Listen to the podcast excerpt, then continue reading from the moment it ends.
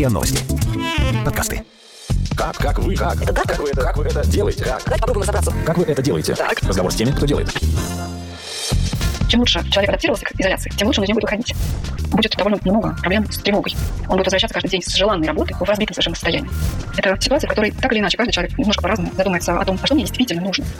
Это подкаст «Как вы это делаете?» Меня зовут Наталья Лосева. Здесь я говорю пристрастно с людьми, которые делают невозможно, неоднозначно интересно. Сегодня у меня в гостях, наверное, один из самых востребованных спикеров ВДПО. Ее зовут Анна Юсупова. Она ученый, который работает в лаборатории социальной когнитивной психологии Института медико-педагогических проблем Российской Академии наук. Ну и, конечно, он ничего не говорит. Анна, в том числе, занимается изучением феномена ощущения человека в изоляции. Работает она с космонавтом. Работает она с разными психологическими вызовами проблемами, с которыми сталкивается космонавт, который улетает в космос и находится в большом отрыве практически, мы сейчас в изоляции. Анна, я все правильно сказала? Да, конечно. Здравствуйте. Здравствуйте, спасибо огромное, что вы с нами. Итак, ваша лаборатория занимается психологическими вопросами космических полетов и других условий изоляции. Ну, не было у вас, наверное, предмета изоляции в карантине, но, наверное, теперь будет. А вообще, космическая психология когда как отрасль появилась? Вот сразу вместе с Гагарином или все-таки немножко позже? У нас в стране, да, уже вот 60-е годы, даже до этого. Недавно же одна из первых книг Гагарина – это «Психология и космос». Дело в том, что в нашей стране начало космической эры очень удачно совпало с возрастанием интереса к психологии вообще как наукам человеке. Смысле, вот теперь все это было очень модно, интересно людям. И получается, что вот так вот исторически сложилось, что в нашей стране психология в космосе присутствовала с самого начала. Но это не все так, потому что, например, в Америке, наоборот, это совпало с периодом недоверия к психологам, поэтому даже сами специалисты нас говорят о том, что Штаты сильно отставали от СССР по, по, психологи, по психологическим аспектам космических программ. Очень интересно. Но сразу ли учитывались какие-то психологические аспекты, когда космонавтов подбирали для полета? Или это немножко попозже пришло, когда кроме физических каких-то параметров и необходимых данных стали вырисовываться какие-то параметры психологические человека, который поведет на часы, дни или даже месяцы в изоляции? С самого начала были методы отбора, которые предполагали тестирование устойчивости человека к изоляции. Дело в том, что с самых первых э, полетов и Гагарины все люди из первого отряда проводили несколько дней в судокамере. А что такое судокамера? Что такое? Судокамера, ну, это такое, такая особенная комната, в которой ничего не слышно, которая звукопоглощающими панелями покрыта. Соответственно, человек остается один на один исключительно со звуками своего организма. И это тяжелое испытание, они все его проходят, и до сих пор космонавты сидят в судокамере в качестве обучения. А что с ними происходит? Что происходит с человеком? Я сейчас подумать про нас, которые ходят с телефоном как э, продолжение руки. А что человек испытывает, когда он не только нет телефона в руках и телевизора, а нет даже звука никакого? Что происходит с сознанием в этот момент? очень хорошо это было описано в Улема. У есть рассказ о пилоте Пиксе. В одном из первых рассказов, когда вот этот пилот Пикс проходил испытание, его как бы погружали в некий такой инертный раствор солевой, в котором не чувствовалась ни температура тела, ни ничего. Вот, соответственно, очень хорошо Лем описал те феномены, которые могут возникать вот в условиях сенсорной, полной сенсорной депривации, изоляции. Соответственно, например, ну, вплоть до галлюцинаций, ощущения от своего тела становятся очень медоинтенсивными. Мы же их обычно не замечаем ну, в нормальной жизни. Бегаем, бегаем. А когда остаемся один на один со всеми маленькими болями, маленькими какими-то странными покалываниями и так далее, а в отсутствии стимулов нервная система да,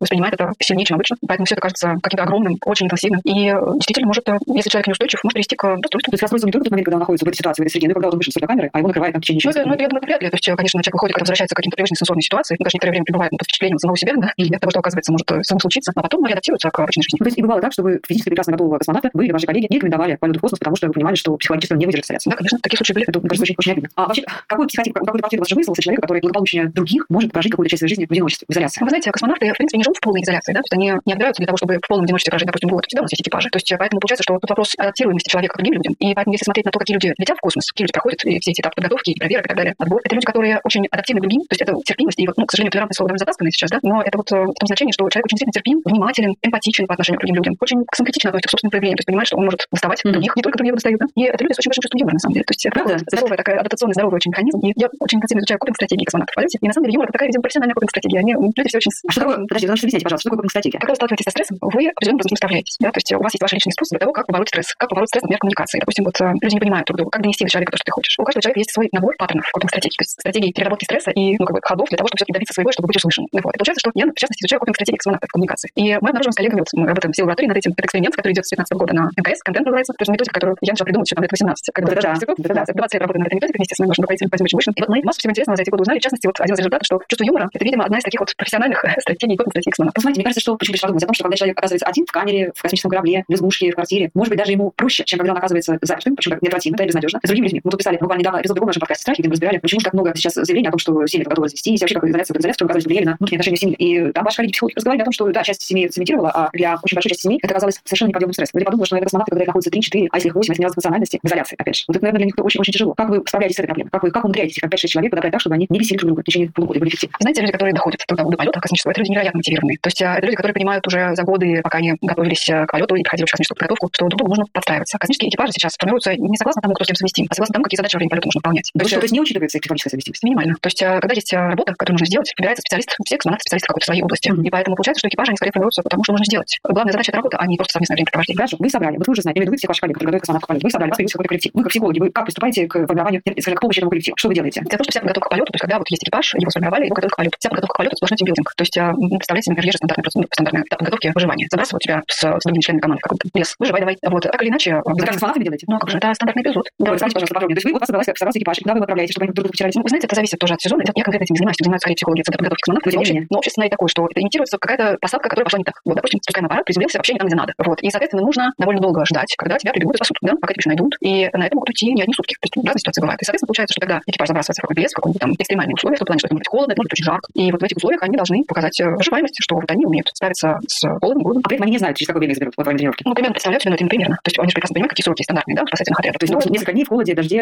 или в жаре должны как-то друг другу помогать. Да. Как вы это делаете? Разговор с теми, кто делает.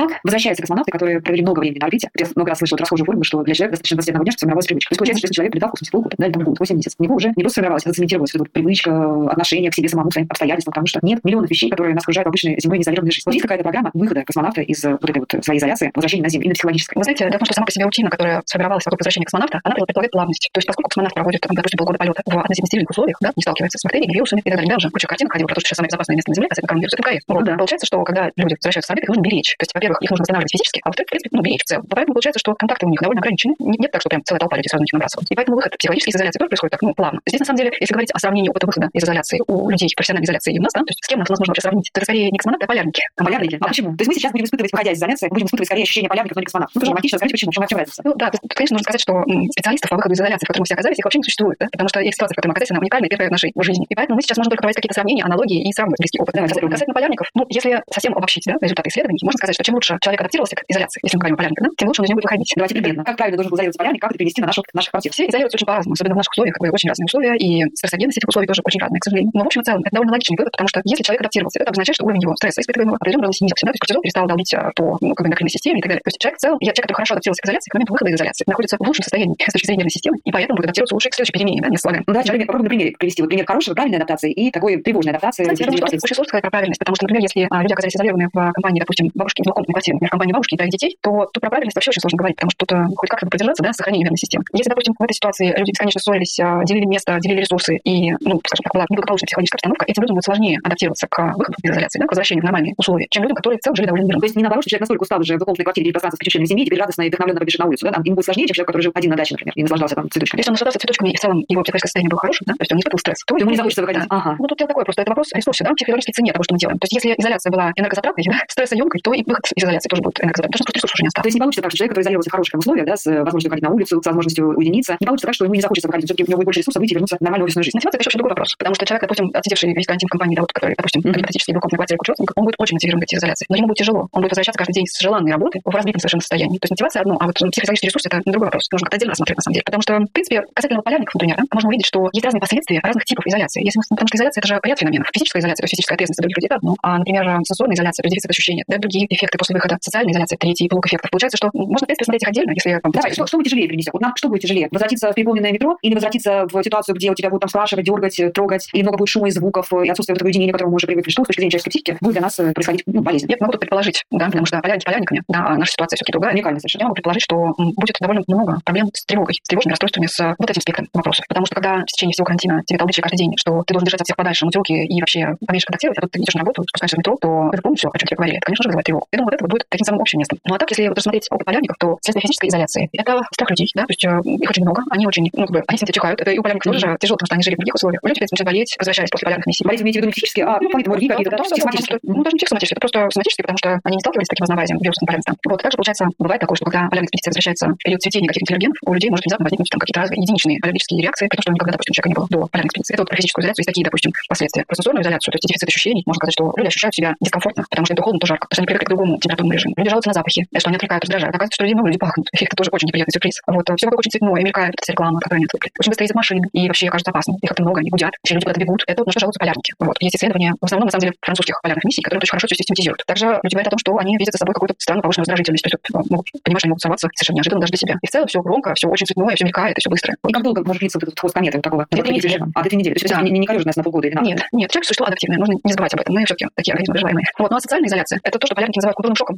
Около 90% полярных зимовщиков, по сообщениям французских полярных А сколько они обычно зимуют? Сколько длится вот экспедиция обычно? ну, там же еще нужно доплыть, да, дойти на корабле. То есть Ну, это- это, это, на год. На есть, вот, да, вот если рассматривать антарктические и французские миссии, это год, на год выпадаешь из жизни привычки. И на что они живут? Ну, Вот этот культурный шок, это когда, вот знаете, с чем это можно сравнить? Многие женщины после родов сообщают о том, что вот эти вот после пяти суток родов стандартных, когда, допустим, они едут домой с младенцем, Мгм. все вокруг такое удивительное, дома большие, магазины, ой, люди ходят. То есть вот это ощущение, видимо, очень близко к тому, что переживают полярники после возвращения зимовки.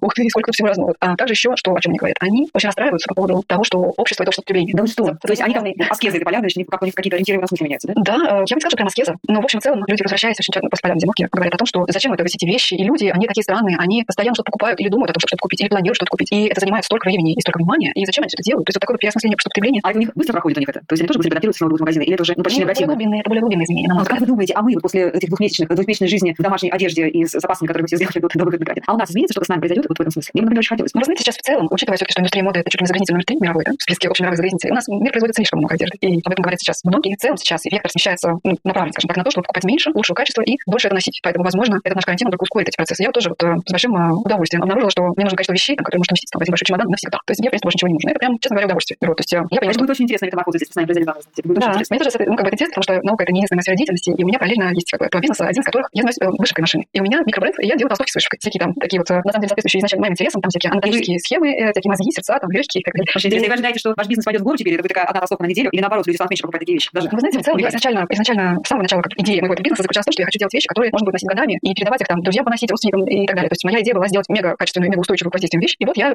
провожу карантин в двух своих толстовках. Я в них веду вебинары, и, в общем, практически в них проживаю. И прекрасно совершенно себя ощущаю. Ну, тут вы не оригинальны, просто у нас нет своих толстовок. Ну, мы тоже считаем, гораздо меньше использовать вещи. Как вы это делаете? Разговор с теми, кто делает.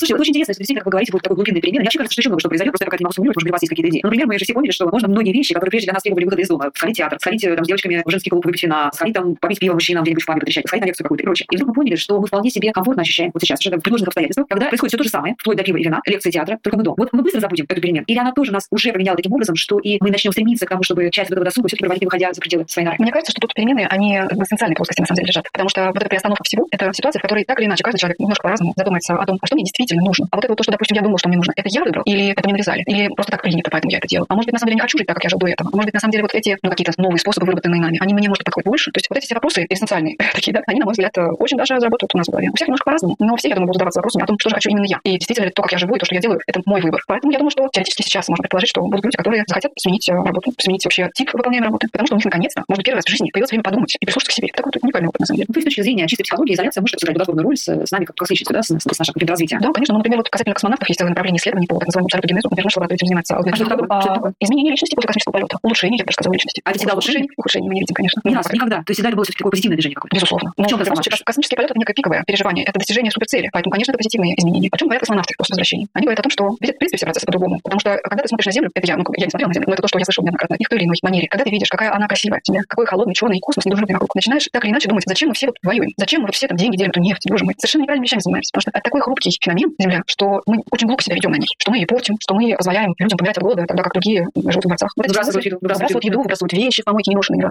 И вот, вот эти такие очень коммунистические мысли, они посещают, видимо, каждого космонавта. И вот э, тоже еще о чем они говорят? О том, что очень здорово жить без денег, не думать вообще об этом космическом полете. Что это так здорово, не быть обращенным вообще вот этими ежедневными подсчетами. Возвращение к товарно-денежным отношениям, это тоже, видимо, ну, такой вот повод задуматься космонавта. А между прочим, это очень похоже, потому что когда мы все ринулись в магазин и стали все покупать, да, помните, в марте? Да. Большинство людей, самые, люди самые устойчивые психики, кстати, тоже, которые говорили в понедельник, что никогда не придут в магазин, в пятницу уже были в этом магазине с большими Да. да? Мы все это знаем, это было и трагично, и смешно, но тем не менее, мы оказались в примерно в одном статусе. И знаете, что получилось? Мы действительно купили практически все необходимое. До туалетной бумаги, оплатили интернет и так далее. Я знаю, что люди многие там проводили специально даже на новый интернет, чтобы. То есть мы себя всем обеспечили, и мы ведь правда получается, что очень многие из нас выбрали товарно денежных отношений на время изоляции. Или очень здорово сократили. Даже сейчас опросы социологические говорят, что стали люди меньше тратить. Не только потому, что на улицу не выходят, а потому что действительно спаслись. Мы как бы создали такую модель, да, ну, искусственно, понятно, такую модель, когда мы живем несколько недель, там, два месяца, вне товарно денежных отношений. Вот вы сейчас когда этом сказали, я впервые об этом задумалась. Что для нас будет, во-первых, как мы правильно возвращаться, а во-вторых, как, на ваш взгляд, это может изменить, может какие-то все-таки борозды перемен в нашей личности оставить, и чтобы как-то мы там улучшили Да, ну, что по живем. крайней мере, люди, которые возвращаются из профессиональной изоляции, да, то, о чем я могу говорить, они все говорят о том, что пересматриваешь приоритеты, так или иначе понимаешь, что важно, что второстепенно, другим глазами на это смотришь. Вот оказывается, что совершенно, совершенно не нужен тебе этот новый iPhone. Вот, ну, вот зачем тебе нужен? То есть, нормально. Потому что даже в квартире, тебе было некого впечатлять своим новым айфоном. Да, не можешь знать. хвост, хвост не нас пускать. И вот оказывается, что да, очень многое, что мы делаем, это спускание хвоста. Вот об этом говорят и полярники, и космонавты. И, в принципе, если посмотреть на то, как они ведут себя в жизни, это люди, то есть, если не знать, да, что это космонавт, у него на лбу не написано, он не несет это как гордое знамя, да. Знаете, есть такие люди, которые там ходят в комнату, и ты сразу понимаешь, это знаменитость. Потому что так, потому что он так выглядит. А космонавты как люди, они очень люди скромные, в хорошем смысле слова. Именно потому, что они очень аккуратно пересмотрели все свои приоритеты и выбрали для себя главное. А слава и вот это весь этот распускание хвоста, это вообще не главное. фраза «хочу быть космонавтом полярником» приобретает новые оттенки. Давайте поговорим про детей. Все-таки дети довольно много даже провели с нами изоляции, и, наверное, те перемены, которые произошли с психикой ребенка, они более глубинные, основательные, чем со взрослым человеком. Вот с вашей кафедры как это выглядит? Мне кажется, что, ну, конечно, дети больше страдают от гиподинамии, например, если мы рассматриваем физические да, аспекты, больше даже, чем взрослые. И это тяжело. Вот э, нервная система, конечно, страдает, в том плане, что она недостаточно нагружена физнагрузкой. Но, в общем, в целом, в процессе карантина тут можно, родители могут очень здорово испортить отношения с своими детьми или улучшить их, наоборот. Потому что во многих семьях не было таких прецедентов такого плотного общения родителей с детьми, да, на протяжении, может всей жизни. И тут оказывается, что дети вообще страшно интересные существа. Они думают головой, у них интересные мысли, есть какие-то интересы, и можно вообще как-то погрузиться в эти интересы. И это скорее хороший, конечно, сценарий. А плохой сценарий это бесконечно фокусироваться на нашем ущербном образовательном процессе, который сейчас у нас у всех сложился, вот эти все удаленные образования. Если на нем слишком сильно фиксироваться, можно здорово испортить отношения с ними. Ну, это же прекрасно, значит, родители уже, может, снизят уровень своих претензий к школе, когда дети вернутся в свои классы, конечно. сейчас. И вот еще хочу поговорить немножко о будущем. Ни для кого не секрет, что а, большая часть нашей жизнедеятельности в довольно скором обозримом будущем будет проистекать, в том числе в формате виртуальной реальности, виртуальных офисах э, и прочее. Когда мы не просто окажемся изолированными вот в шлеме виртуальной реальности в течение рабочего дня, например, или учебного процесса, но и наша изоляция будет происходить не в реальной квартире, не в реальных условиях, а в неком тоже таком синтезированном мире. Вот ваша лаборатория каким-то образом будет это изучать, как вам кажется? Вам это интересно? Ведь это, мне кажется, такой же совершенно новый уровень изоляции и вообще того, что с нами, как с людьми, человечеством будет происходить. Конечно, мы занимаемся вопросом виртуальной реальности. И в основном в экспериментах сейчас наземных. У нас за то, что в нашем институте, в Институте